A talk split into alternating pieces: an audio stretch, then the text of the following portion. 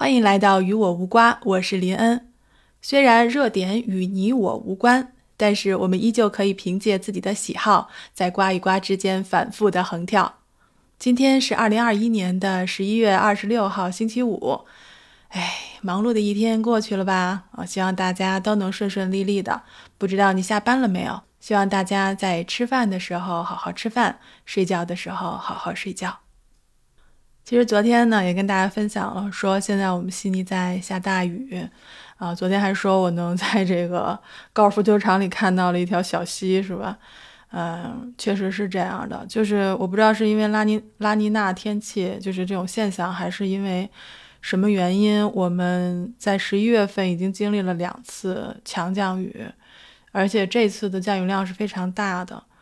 嗯，因为降雨量过大，所以悉尼周边的河流的水位都急速的上涨。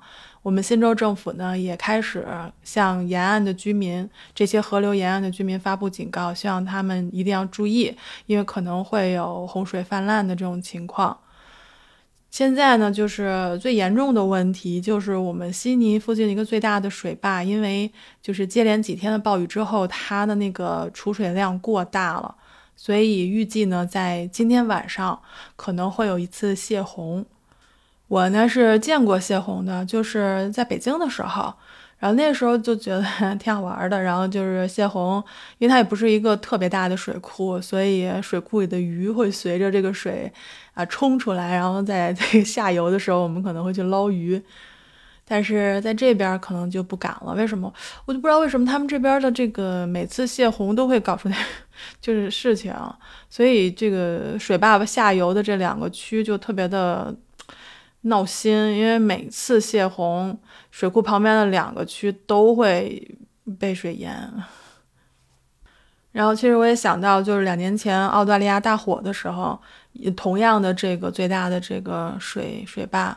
它的储水量是降到了十五年来最低点，因为根本就没有下雨，呃，所以呢，那那个水位当时降到了，就是大概两年前的现在降到了百分之四十以下，最低水平曾经降到过百分之三十八点八，所以导致我们那个时候是限水令一级比一级紧。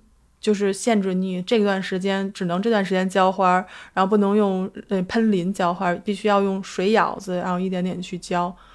然后那个时候我就我就养成了一个习惯，其实家里家里还是比较省水的，而且呢也不会说由着这个水龙头就这么开着。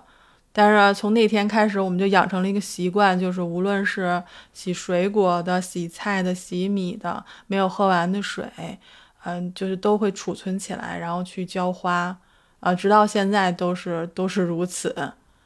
那今年呢，两年以后的今天，谁也没有想到说，一个月连续两次这种大降雨，然后导致所有水位都升高，水坝已经就是 承受不住了。所以，如果今天晚上真的会这个泄洪的话啊，就可能真的会下游会有人必须要。就是迁出来，然后新州的这个有关部门呢，其实已经向这两个城镇发出了强烈预警，说要求他们可能未来三十个小时之内要准备撤离。嗯，我记得是二零一六年的时候，就跟今年特别像，也是下雨下的水坝承受不了了，然后就必须要泄洪，然后那个时候。好像是有一千多人被迫撤离了当地。今天好像我看他们发出的预警是像八千多人，所以恐怕这次唉真的不好说。而且还不单是这一个坝，其他的中部地区的几个大坝其实正都在溢出的一个状态。所以呢，当局也向。呃，大坝附近的以及河岸旁边的居民都发出了洪水预警。我就觉得这些年我在悉尼和墨尔本的这些年天气都是总是就忽左忽右、忽上忽下呢。我记得当时我到墨尔本的那一年是大旱，就是旱到什么程度呢？就是不允许浇草坪了，因为很多人家门口都是有一块公共的一个草皮的。你必须要去整理，必须要去浇水，然后那个时候已经不允许浇草皮了，所以草所有那些草皮，一条街的草皮都变成都死了嘛，都变成棕色的、黄色的，那怎么办呢？然后这边的区政府就找人去拿那个绿漆，把它给漆成绿色，就严重到这个地步。然后等到第二年的时候，就是连下了一星期的雨，好冷，我记得那时候好冷。然后我穿着这个棉裤、棉袄，围着围巾，戴着帽子，打把伞。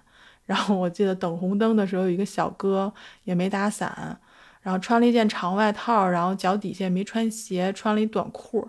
我们俩站在一块儿等红灯，就是 就感觉像是两个两个季节的人。然后他那时候嘴里还叼了个三明治，我记得特别清楚。我记得那时候特别冷，然后然后水坝就都满了，就像现在一样。所以无论在哪里吧，都希望。听到我声音的你都能够平平安安的、顺顺利利的、健健康康的度过每一天。那我们今天呢就分享到这儿吧。我是林恩二百二十一赫兹，咱们明天再见。